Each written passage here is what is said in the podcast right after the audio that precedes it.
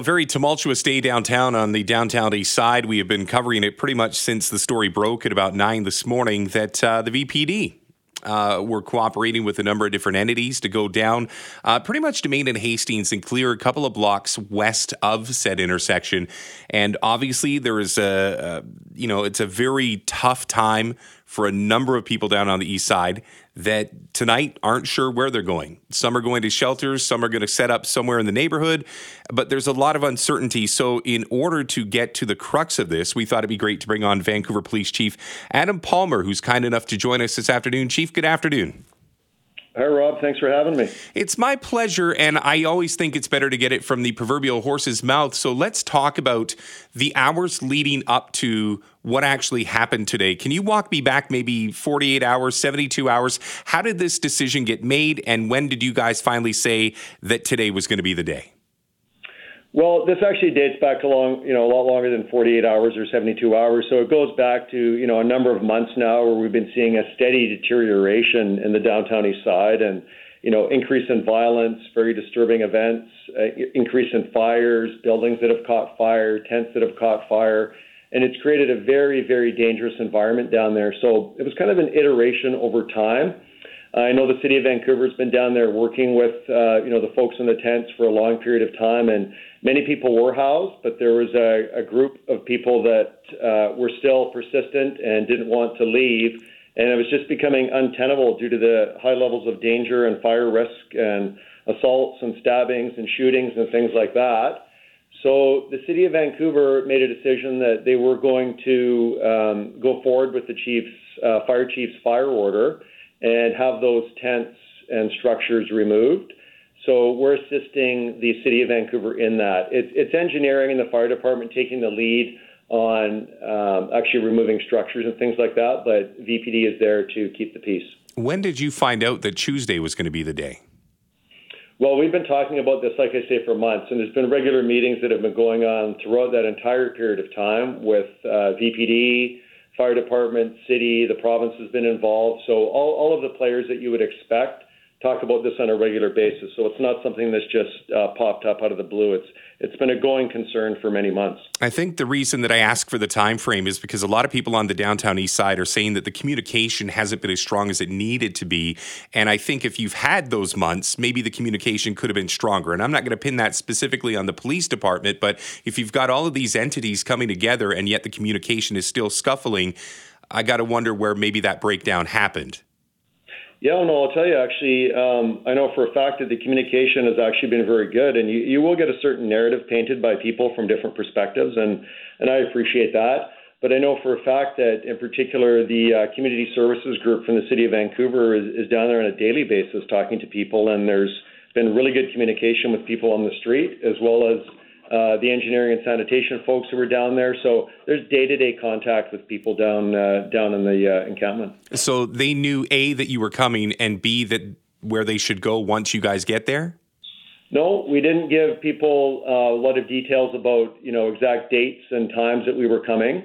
But as far as like where people are going, um, the city of Vancouver and the province have had lots of discussions on that. The city has got the lead on that, not the police department, of course, because we don't oversee housing or shelter or anything like that. So that's not really our area of responsibility. But I know the city, um, you know, is looking after support services, uh, shelter space, and different housing options for some folks that are left down there. I appreciate the candidness. And um, I guess my next question is optics, because I think a lot of people are going to watch the six o'clock news tonight and they're going to see a bunch of, you know, members from the VPD down there. And it's going to look a little jarring, a little daunting to see them walking, you know, down westbound from Main and Hastings towards all of these uh, encampments. How were they on the ground today? I don't know if you've gotten any direct feedback, but have you have you heard anything as far as the um, communication with these people that were in the tents? Uh, have you heard anything back from any of your members today? Yeah, so I can give you a bit of an update on that. So just for your, you know, for your listeners' information, just to give some context. So I mean, the reason that we do have to have police down there accompanying the city is because it is very violent. It is untenable, as I mentioned. And you know, over the past while, we've seen an increase in in weapons with knives and bear spray, handguns, shotguns. People have been stabbed. We had a person in a wheelchair stabbed. We had a homicide down there. We've had shootings. uh, sexual assaults, robberies, uh, buildings have caught on fire due to the proximity of the tents to buildings. We've had a large number of tents that have caught fire. People have been injured. Uh, we've had people throwing lighter fluid onto tents, trying to set them on fire, which luckily was uh, thwarted before that could happen. Um, batteries, lithium batteries from chop shops, from e bikes that have exploded uh, firefighters that have been chased around, uh, ambulance attendants that have been shot with BB guns, police officers shot with BB guns, 19 police officers assaulted, an officer hit in the head with a pipe that led to an officer involved shooting previously. So that's kind of the context building up to it why you need police there because it's not safe for city workers to go in there alone.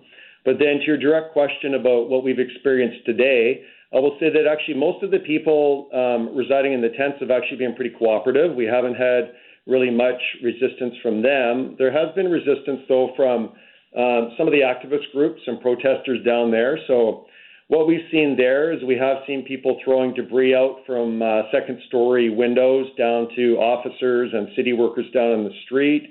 We did have somebody throw a wrench at uh, police officers. We had a report of a man with a gun uh, in his waistband, and when we contacted that person, they had a replica gun tucked into their waistband that looked like a real gun. Mm. We had somebody throw hot coffee on police officers. We had somebody set off a fire extinguisher down there. So that just kind of gives you a bit of the context of um, some of the things we're facing down there. So, my final question for you is we've heard on this station this afternoon from some of the people on the ground that, yeah, they're going to leave tonight, but they're coming back. So, from your perspective, from a policing perspective, what changes? I mean, you've done this sweep today, you've put a lot of stuff into the trash compactors, but let's say 48 hours from now, we start to see some of these people making their way back to their quote unquote home. What changes from your perspective?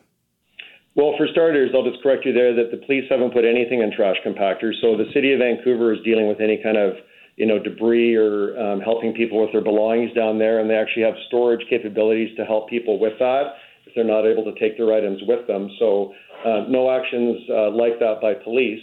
But as far as a longer term strategy, the city does have a plan that we're working with them to uh, provide some sustainability down there so we don't see these popping up. And we're going to be uh, present with the city as they enforce their fire bylaw and uh, street and traffic bylaw down there. So we'll be assisting them in the weeks to come just to maintain order down there and make sure everybody's safe. So no ticketing, no fines. It's just a, I guess it's a case by case scenario. Yeah, generally speaking, I'll just say over the years, like ticketing doesn't work well in neighborhoods like the downtown east side. I mean, you're dealing with folks that are marginalized, don't have a lot of money, uh, inability to pay. It, ticketing is just not a generally a good option when you're dealing with uh, folks that uh, in those situations. Okay, I appreciate you making the time for this us this afternoon. I just wanted to make sure that everybody had the proper context as we get into our final hour of the show. So thank you for the time. You're welcome. Thanks, Rob.